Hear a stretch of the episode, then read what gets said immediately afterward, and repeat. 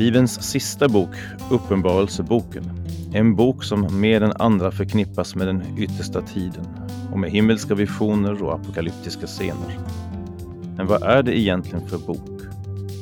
Det finns såklart olika uppfattningar kring det och idag ska vi få höra Hans Lindholm, pensionerad präst i Svenska kyrkan och författare till boken Den som segrar, en kommentar till Uppenbarelseboken.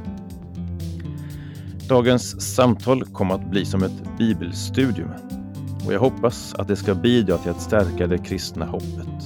Välkommen till Eskatologipodden som leds av mig, Bo Westergård.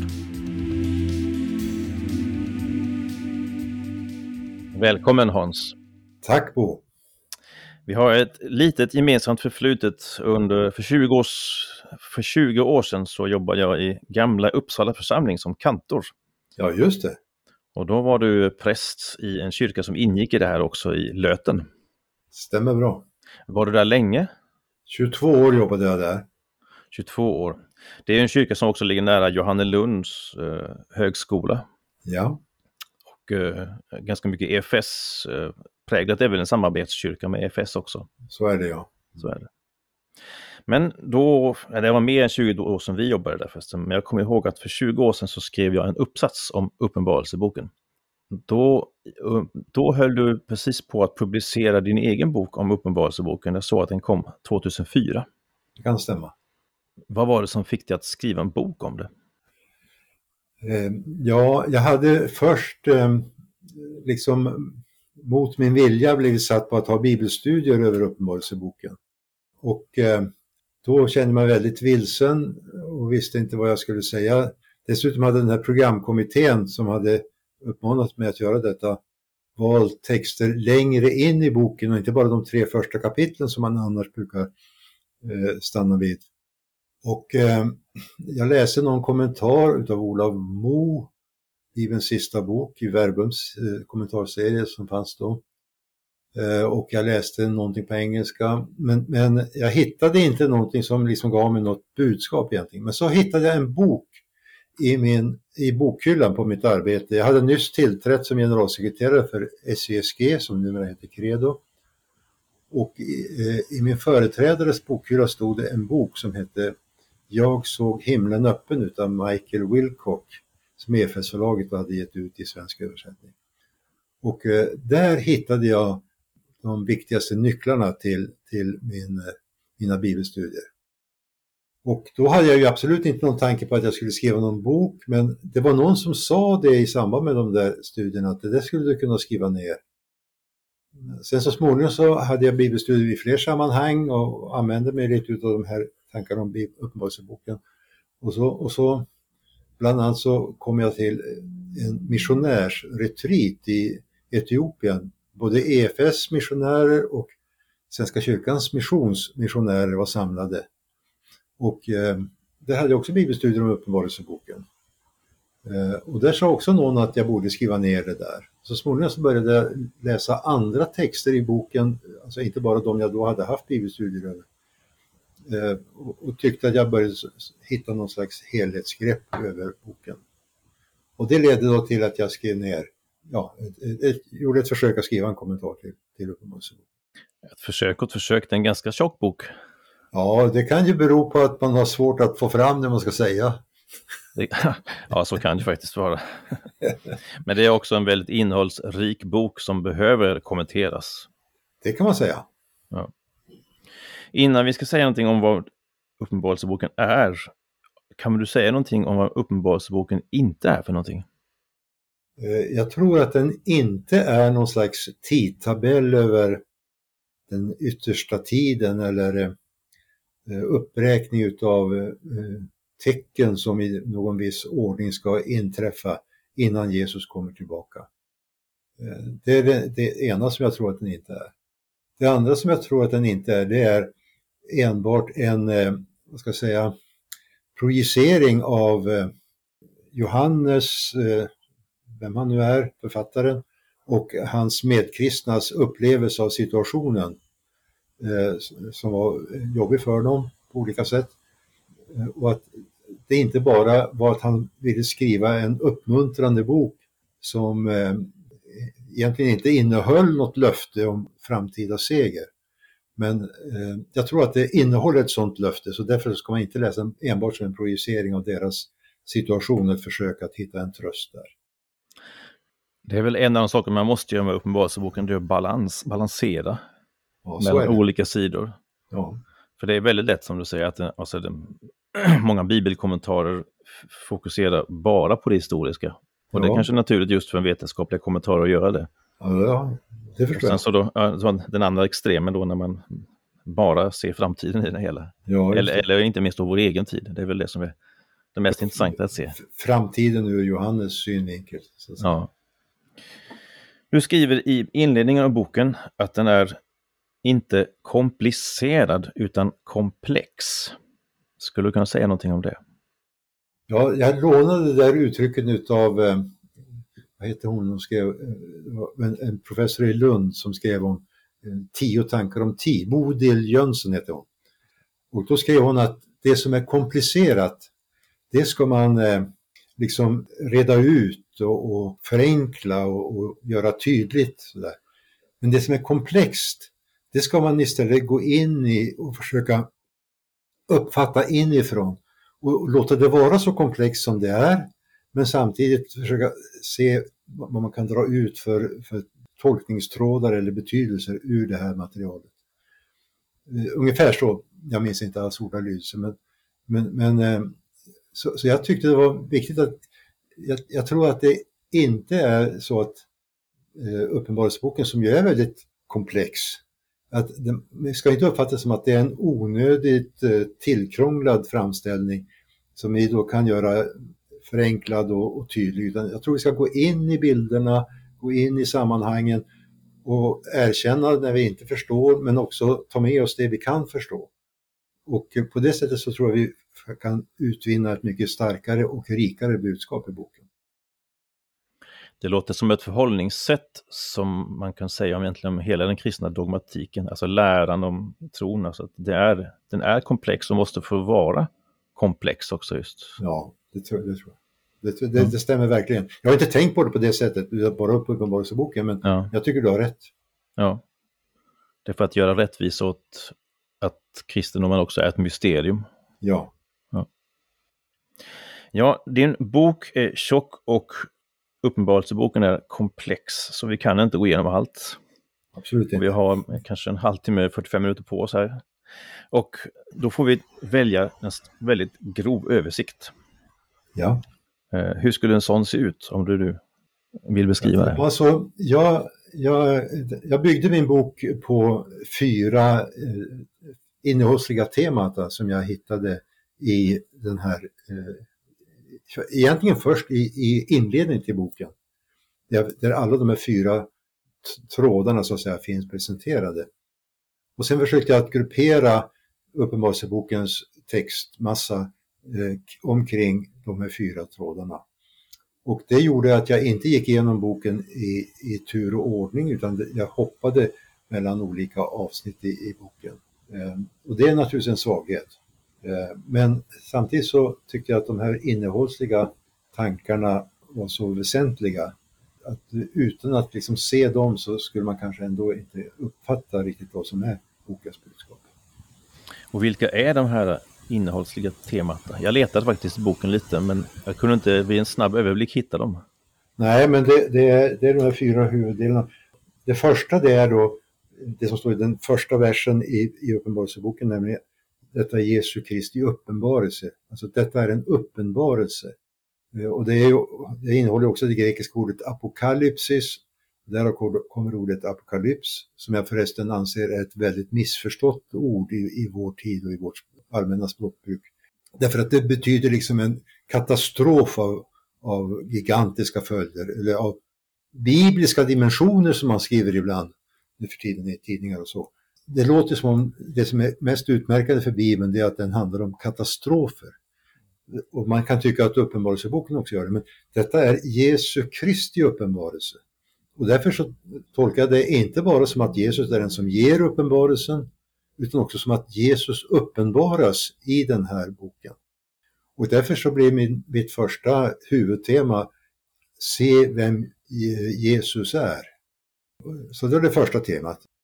Tyckte jag fyra stora bilder i den här boken som beskriver Jesus. Och det första, den första bilden finns i det första kapitlet där det är Johannes, att Johannes möter denne en, som liknar en människoson. Och vi vet att Jesus kallade sig själv Människosonen. Då tror jag alltså att man får veta någonting väsentligt om Jesus i den här visionen i det första kapitlet, Människosonen. Som vandrar bland sju ljusstakar eller lampställ som Bibel 2000 beskriver. Sen den andra bilden som jag hittade i kapitel 5 eh, där det är ett lamm som står inför tronen och där det sjungs lovsånger till detta lamm och så vidare. Eh, även till den som sitter på tronen, men, men även till lammet. Det anser jag det är den andra bilden av vem Jesus är. Han är lammet som har offrat sig för oss och för hela världen. Och den tredje bilden hittar jag i, kap i kapitel 14 där det finns en skördeman på ett moln som eh, skördar både säden och vinskörden och sen så småningom trampar det här, eh, den här vinskörden i en, i en vinpress. Och då kommer det gruvliga mängder blod ur den här vinpressen. Eh, och det tror jag har att göra med, med Jesus som domaren, men också som eh, frälsaren. Eftersom han också då, när han trampar vinpressen så är det ju vre, en vrede över synden och ondskan som ligger där. Men han har också in, innerst tagit på sig den, burit den upp på korset. Får jag, får jag gå in på en detalj där bara? Ja. Jag ser ju de där två bilderna av domen, av, alltså av, av skörden och av vintrampandet som någon slags bild av också av nattvarden.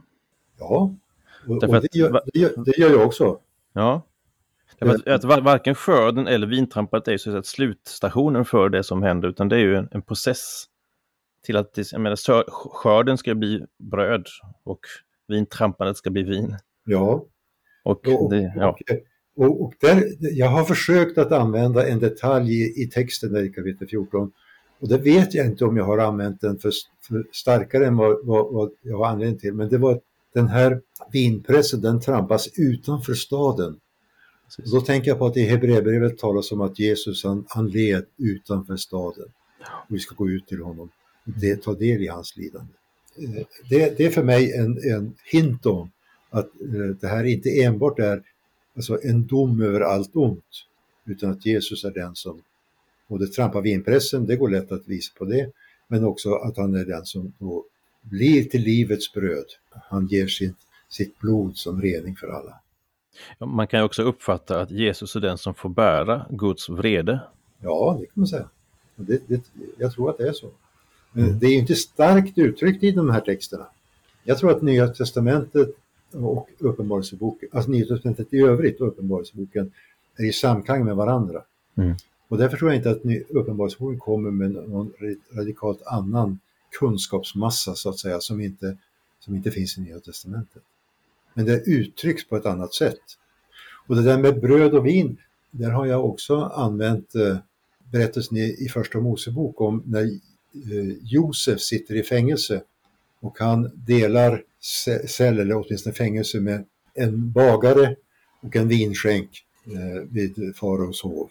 Och så det blir då så småningom så att, att bagaren dör, blir dödad, medan då vinskänken blir återupprättad. Och det tycker jag det, det är så med Jesu död att det är också en dom och en upprättelse. Och eh, bröd och vin är ju det som vi använder i nattvarden. Mm. Och det går ju igenom i hela Bibeln också. Så det var lite om den andra bilden, nej tredje bilden förlåt, av Jesus. Och så den fjärde bilden den hittade jag i det nittonde kapitlet, eh, Ryttaren på den vita hästen. Och, och, där står det flera gånger om att han segrar, med lite olika uttryckssätt det skulle jag kalla för Kristus Viktor, mm. Kristus segraren. Så då, jag tycker de där fyra bilderna ger tillsammans en, en stomme till en eh, kristologi, till en lära om Kristus som är helt i överensstämmelse med Nya Testamentet i övrigt. Ja. Men det, var då för att försöka visa att, att det här är en bok som är en uppenbarelse och kan uppenbara Jesus. Och för mig var det då viktigt att skriva en bok som är Jesus-centrerad. De flesta som läser Uppenbarelseboken brukar, brukar söka allting annat, men inte Jesus. Eh, jag är ju lutheran. Och, och därför så tror jag som Luther att Kristus är skriftens kärna och stjärna. Men det såg inte Luther i Uppenbarelseboken och därför så var han ganska kallsinnig i förhållande till den boken. Men jag tror alltså att jag har sett saker som den stora reformatorn inte hade sett. Ja, det är bara att gratulera. Tack. Ja, men det var den första delen där. Ja. Den andra det är då att den här boken är ett brev. Det är Nya Testamentets längsta brev. Och eh, det är bara den iakttagelsen, och, och det står ju då en, en, brevinledning som det brukar vara i kapitel 4 där, nej vers 4 menar jag, i första kapitlet. Och eh, det finns också avslutande hälsningar i, i slutet på, på boken. Och vi är vana att läsa andras brev när vi läser Nya Testamentet. Ehm, så bara den iakttagelsen gör att vi kan komma ganska, ja vi får en slags infallsvinkel till, till tolkningen där. Då eh, kallade jag den delen i min kommentar för Se vilka vi är i Kristus. För breven är alltid skrivna till både varning men framförallt uppmuntran för kristna människor eh, i olika församlingar, i olika situationer där de då, ja deras, deras tro på olika sätt är prövad, testad, ifrågasatt, eh, där de kan frestas att överge sin Herre. Istället så försöker breven och deras författare då att, att hålla de här kristna på vägen. Och, och då menar jag att, där läser jag först och främst de här sju breven till de sju församlingarna som står i kapitel 2 och 3. De har ju aldrig varit separata brev, men de ingick i den här stora bokrullen som den här boken blev. Och när någon kurir eller möjligtvis att det var en stafett mellan olika städer där när den här boken då fördes från stad till stad, från församling till församling, så fick de del i detta budskap som var riktat just till dem i, i respektive församling. Och sen så finns det då andra texter som också behandlar om vilka vi är i Kristus. Och det är då inte minst eh, de här alltså den stora skaran som det talas om i kapitel 7, ja, som beskrivs med ett par olika bilder där. Och sen finns det fler bilder av skaran som dyker upp i lite olika sammanhang och med då också en hel del lovsånger till Gud och Lammet. Och det har jag plockat från ganska olika ställen i boken då för att få fram det här temat. Alltså vem Jesus är och genom samhörigheten med honom så är vi de här som faktiskt är på väg till seger. Mm. Sen då den tredje delen, det hittade jag då i vers 3 där i om den profetia, den saliga, den som läser upp och saliga det som hör orden i denna profetia. Så den här boken är en profetia. Då, då, då måste jag först reflektera över vad är en profetia i biblisk mening? Vi tänker oss att en profetia är enbart en förutsägelse om framtida händelser som vi ännu inte har sett hur det går i en fotbollsmatch eller en väderleksrapport eller något sånt där. Men eh, en biblisk profetia är någonting annat. Det är Guds tal genom människor. Och det är tal som visst kan handla om framtiden, men det handlar också om nuet det, det som man lever i. Och profetian är alltid en, ett omvändelserop. Alltså det kan innehålla mycket löften, mycket tröst, men det är aldrig ett budskap som säger att det är bra som det är, slå er till ro, bry er inte om att ta saker och ting på allvar, utan tvärtom, vänd om. Vänd om till Herren. Mm. Gör sinnesändring. I de här svåra texterna om sigillen, om basunerna, om vredeskålarna, om eh, sjökan Babylon.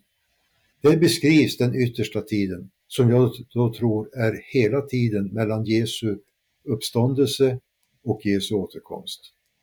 Eh, man tänker ibland att det är yttersta tiden man ska få veta någonting om i Uppenbarelseboken, att den ligger kanske i framtiden även för oss. Men jag tror alltså att den yttersta tiden började i och med att evangeliet kom, i och med att Jesus uppstod. Det finns både i första Johannesbrevet och i Hebreerbrevet talat om att vi lever i den yttersta tiden. Och om mm. de gjorde det på den tiden så tror jag att vi också gör det nu. Ja, precis. Jag har ju själv skrivit en bok om profetism lite grann och där har tagit upp vad som karaktäriserar just profetior och den aspekt som binder samman de olika delarna är uppbyggelse.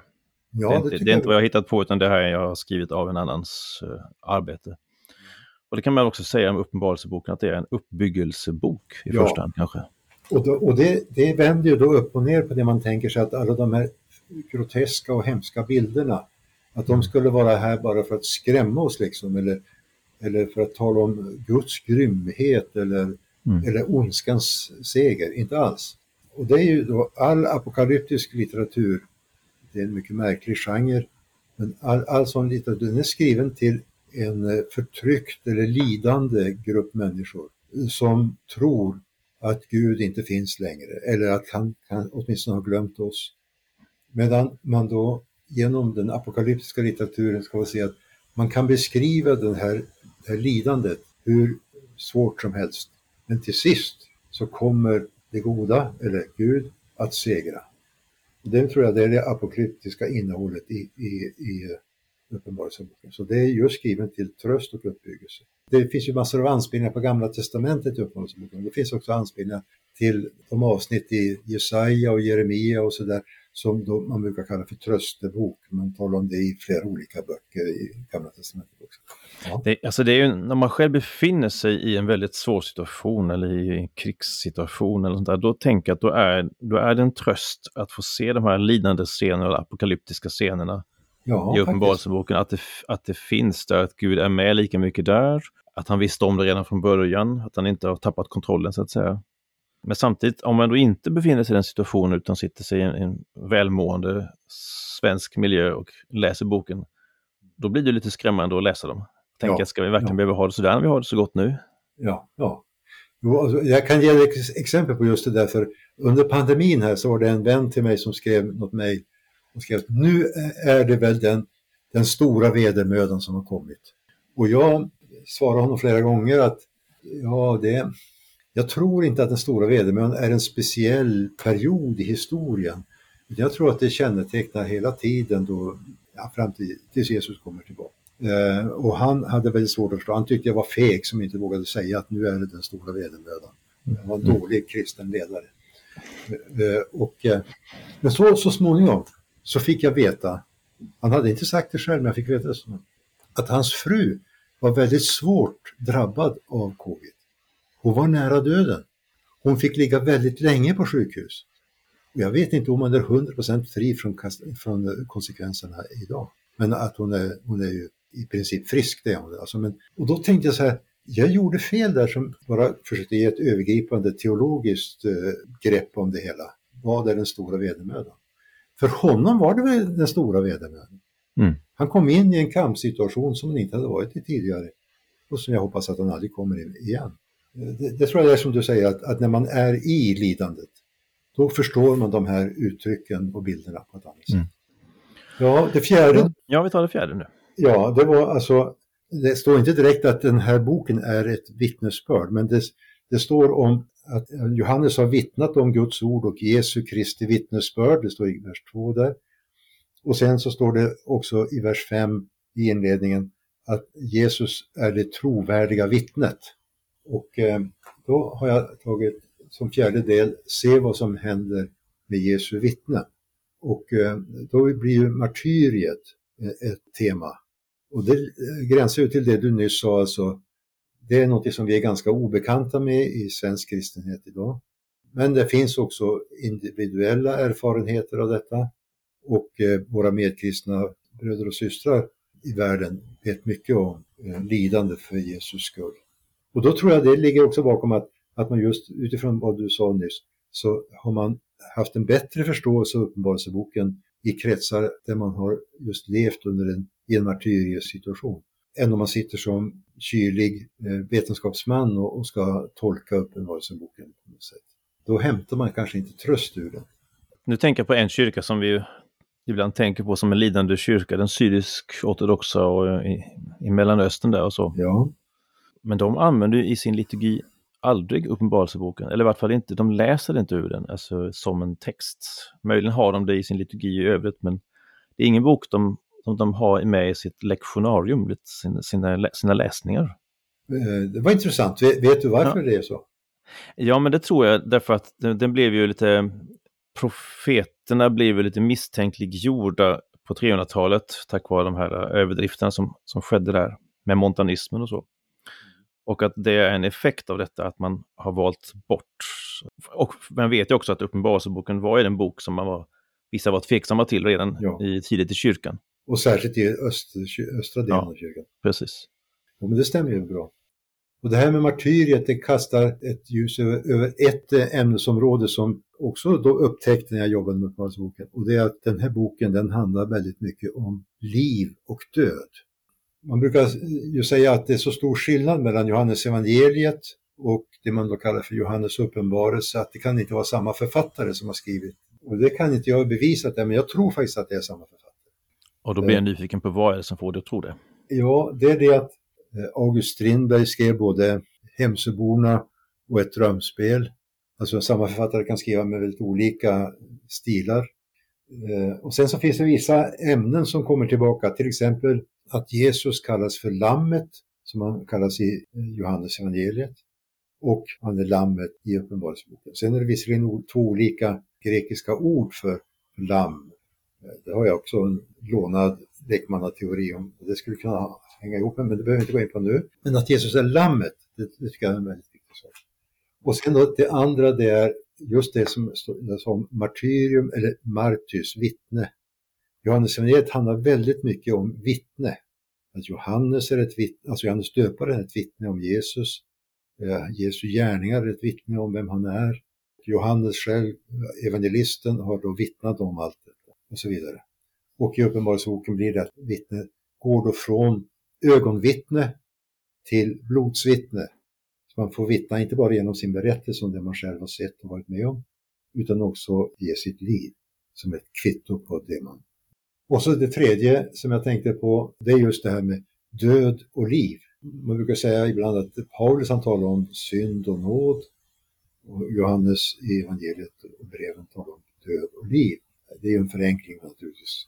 Och det tycker jag det blir understruket dels i, i första kapitlet, vers 17 och följande, det jag brukar använda i princip i alla begravningsgudstjänster som jag har, där då den här som liknar en människoson lägger sin hand, sin högra hand på den förskrämde, livrädde Johannes och så säger han, var inte rädd. Jag är den förste och den siste och den som lever. Jag var död och se, jag lever i evigheters evighet. Och jag har nycklarna till döden och dödsriket.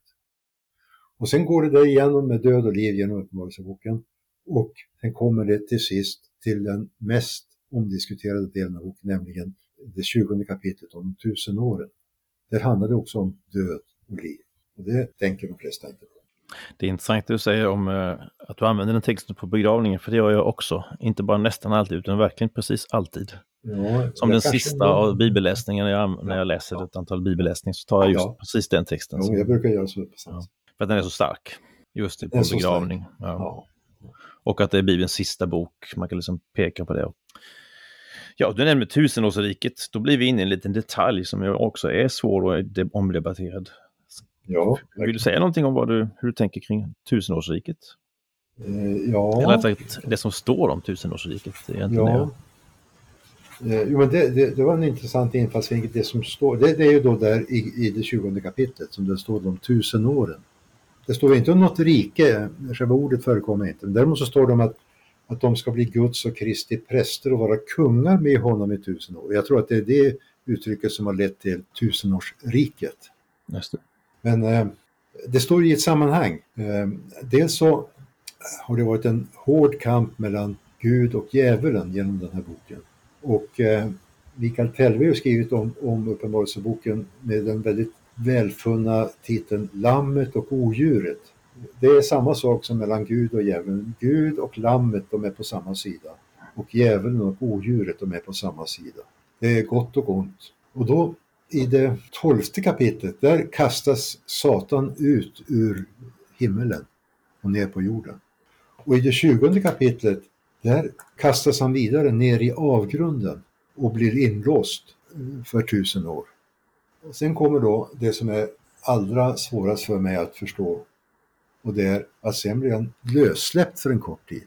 Har man fått den eh, besten bakom lås och bom så ska man väl för all del inte släppa ut honom överhuvudtaget. Och det står då i, i sån där passiv form Och det brukar ju vara Gud som är bakom att och det där är en av flera faktorer som leder till att jag ifrågasätter om det i första hand är år eller tid det talar om här. Eller är det graden utav straff över ondskan? Att den är nästan helt slutgiltigt besegrad men ännu inte 100 procent. Och då kommer det andra som är ett drag här i just den här delen av boken. Eh, I det 19 kapitlet där är det eh, ett par som kastas i eldsjön som brinner av eld och hagel och det är odjuret och den falske profeten. Och det är nog samma sak, det har det stått om odjur i kapitel 13 och framåt. Och han får, det här odjuret får så småningom också benämningen den falske profeten som står emot mm. Kristus. Där har du lammet och odjuret. Och nu kastas den i eldsjön och det får vi inte veta vad det är. Men det är slutet för den formen av ondska. Och sen då efter de tusen åren och efter det att då Satan har släppts lös från sin fångenskap under en kortare tid, vad nu det betyder, då ska djävulen som förför dem kastas i samma sjö av eld och svavel som odjuret den falske profeten. Det är 20, vers 10. Och de ska plågas dag och natt i evighetens evighet. Ja, det fortfarande vet inte vad den här sjön av eld och svavel är, men det är då odjuret och den och nu också djävulen som kastas där. Och sen då öppnas Livets bok och, och så står det då Döden och dödsriket kastades i den brinnande sjön, vers 14. Detta är den andra döden, den brinnande sjön. kom ett väldigt märkligt uttryck, den andra döden. Mm. Då har man ju läst om den då, i där det stod om de eh, tusen åren. Där. Och sen kommer det bara en gång till och det är i 21.8 att de fega och otrogna och skändliga mördare, horkarar, trollkarlar, avgudadyrkare och alla lögnare deras plats är i sjön som brinner av eld och svavel och det är den andra döden. Och detta är då den slutgiltiga förintelsen av, av det onda kan man säga. Av mm. djävulen och hela hans anhang. Det tror jag kan läsas tillsammans med det Jesus säger. Han måste på domens dag visa några bort till, till den eviga elden som är tillred för djävulen och hans änglar och inte avsedd för människor. Men mm. dit ändå människor. Och då, eh, om man då går tillbaka till det här då i kapitel 20, så då står det att om, om de som inte har tillbett odjuret och dess bild, de fick liv igen och var kungar med Kristus i tusen år.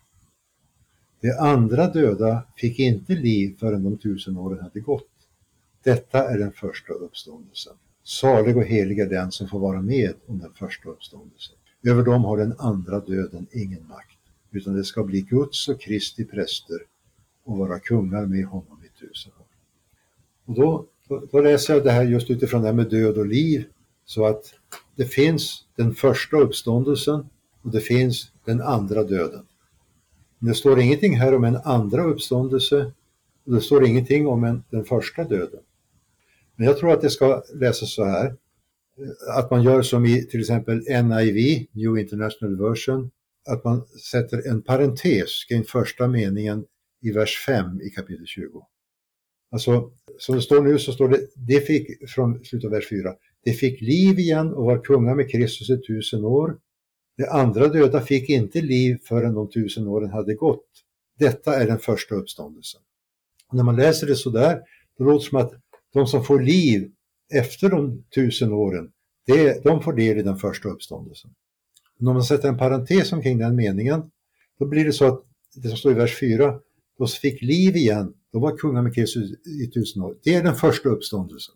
Och det tror jag är den som till exempel Paulus skriver om i Efesierbrevet och på flera andra ställen. Som vår ärkebiskop har tagit som sitt motto, levande tillsammans med Kristus. Det är ju inte efter ett tusenårsrike utan det är att vi har blivit levande jorda genom, genom vad Kristus har gjort och genom att vi tror på honom. Och det är den första uppståndelsen, det är uppståndelsen i kubik. Då har den andra döden ingen makt. Men däremot har den första döden Alltså den, vår vanliga död, den har makt över oss. Och sen så ska alla människor som har dött, de ska en gång uppstå. Till dom eller till liv. De ska uppstå. Vi ska uppstå. Men då finns det också något som heter den andra döden. Och det är den eviga döden.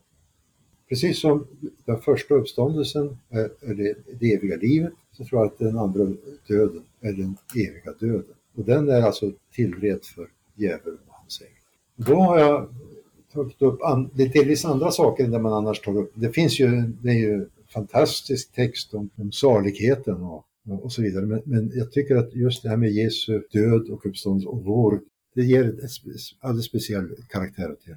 Mm, mm. Ja, det här blir som ett bibelstudium. Jag, ja, säga. jag sitter här och antecknar och uh, lyssnar och tittar i min bibel här samtidigt. här. Ska vi bara kort repetera? Vi har de här fyra innehållsliga temat. Att det är en uppenbarelse, alltså det är människosonen som uppenbarar sig. Och det handlar om att det är Jesus. Och det andra är vad då att det är ett brev. Just det. Det är skrivet till uppbyggelse som du så bra sa. Ja, men precis. Det är uppbyggelsebrev som är skrivna till oss och vi ska läsa dem. Vi ser vilka vi är i Kristus. Och den tredje var ju det här med profetia, det är en tröst eller uppbyggelse som jag själv sa. Och det fjärde, ett vittnesbörd och där har vi mer med det lidande, lidande att göra, att se vad som händer med Jesu vittnen, martyrer, martyrion, vittne betyder ju det. Och då i tusenårsriket, så är, eller i de tusen åren, så är det ju själarna av de som har halshuggits för Jesu vittnesbörd som, som då är hedersgäster. Alltså, jag vill ju göra en bearbetad version av min bok om Uppenbarelseboken. Ja, och då skulle jag vilja bygga på den struktur som finns i boken. Men ändå inte tappa bort de innehållsliga trådarna. Men jag har hittills inte orkat ta itu med det på allvar. Men jag har Nej. tänkt en hel del. Ja. Ingen av dessa fyra temat innehåller någonting om framtiden. Åtminstone inte uttryckligen. Jo, möjligen. Just det, där säger någonting viktigt. För att man tänker ju utav att Uppenbarelseboken handlar om framtiden. Och det gör den ju till exempel med att Jesus kommer tillbaka. Ja. Och han kommer tillbaka och han, han har grundat det nya Jerusalem. Som, men det är inte alls någon slags eh, katalog över framtiden. Och sånt där. Man måste se att det handlar om oss här och nu. Det gjorde så för Johannes på den tiden. Det gör så för oss nu och det kommer att göra så så länge, så länge människor lever i tron på Jesus innan han har kommit tillbaka.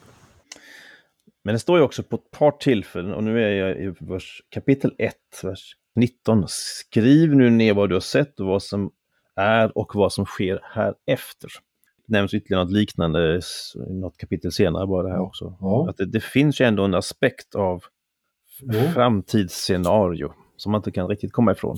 Nej, um, det andra stället är väl kanske i 4.1 du tänkte på. Ja, det kanske var det. Sen såg jag och se en dörr stod öppen till himlen och den första rösten som jag hade hört tala till mig som en basun sa Kom hit upp så ska jag visa dig vad som ska ske här efter. Just det. De, de här två ställena, eh, jag tror att de är de tydligaste som förefaller tala om framtiden. Och jag, jag, tror att där måste man tänka efter hur man ska tolka och använda dem. För att eh, det du läste i 1.19, det står se, skriv nu ner vad du har sett vad som är och vad som ska ske. Eh, och då kan det ju både vara så att det är sånt som ännu inte har skett, men det kommer att ske. Och det kan också vara sånt som Johannes ännu inte har sett, men han kommer att se. Och jag tror att det kan vara båda de innebörderna i det här uttrycket. Och eh, jag tror att det handlar om hela eh, den kristna kyrkans tid. Eh, och då blir det till stora delar framtid för Johannes. Då kan det ligga någonting i att man i kapitel 4 efter de här sju breven som är väldigt tydligt eh, samtidsanknutna till de här sju församlingarna. Det som finns där utav förutsägelser om framtiden det är egentligen att den som segrar ska få del i Kristi seger. Det, det ligger fortfarande i framtiden. Men det andra det är en beskrivning av deras situation just då. Och en uppmaning till att vara trogna mot Kristus. Och då från vers, eh, kapitel 4 och framåt så då släpper man liksom den här direkta kopplingen till de här sju församlingarna, fast de är med ändå hela tiden, för det handlar om hela den kristna kyrkan framöver. Och eh, då kommer det att hända saker som eh, man eh, redan har börjat se, till exempel förföljelse mot de kristna. Eller eh, att det är onda makter som menar sig ha herradömet. Och därför blir det genast där i kapitel 4 en slags omvänd spegelbild av kejsaren som sitter på tronen och vet att han har all makt medan det egentligen är någon annan som sitter på tronen i himlen. Det är den eh, makthavaren som har all makt. Det kommer att vara en sån kamp mellan lammet och odjuret hela tiden. Och det finns beskrivet. Det kan vi känna igen oss i, i olika situationer. Men det är inte en tidtabell tror jag. Nej, det, nej. Och man får inte glömma den framtid som ligger bortom den här tiden. Nej. Det här, min, min podd har en undertitel också, en, en podcast om det kristna hoppet. Ja. Om du skulle få välja något tema eller något citat eller någonting ur Uppenbarelseboken som en avslutning på det här samtalet, har någon sånt som är det mest hoppfulla?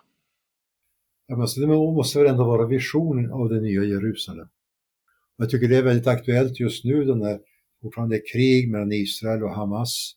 Den här staden har ju då väldigt länge haft namnet Jerusalem som betyder fridens eller fredens stad. Det finns knappast någon stad på jordklotet som så lite förtjänar sitt namn som just den staden. Ständigt omstridd. Allt från hetiternas tid, och inte minst i vår tid. Då finns det här löftet om det här nya Jerusalem som ju är någonting annat än den här staden på Sionsberget. Utan det är alltså Guds stad men upphöjt till oändligt på något sätt. Alltså. Och, och, det, och det måste jag ju säga att även om jag försöker förstå så mycket jag kan utav till exempel Uppenbarelseboken och Bibelns löften om framtiden så är det för mig helt omöjligt att förstå. Hur gör Gud när han bygger det här nya Jerusalem och när han inbjuder människor som du och jag till att eh, ta del i den underbara verklighet som det innebär att Gud bor mitt ibland sitt folk. Att allt ont är utestängt.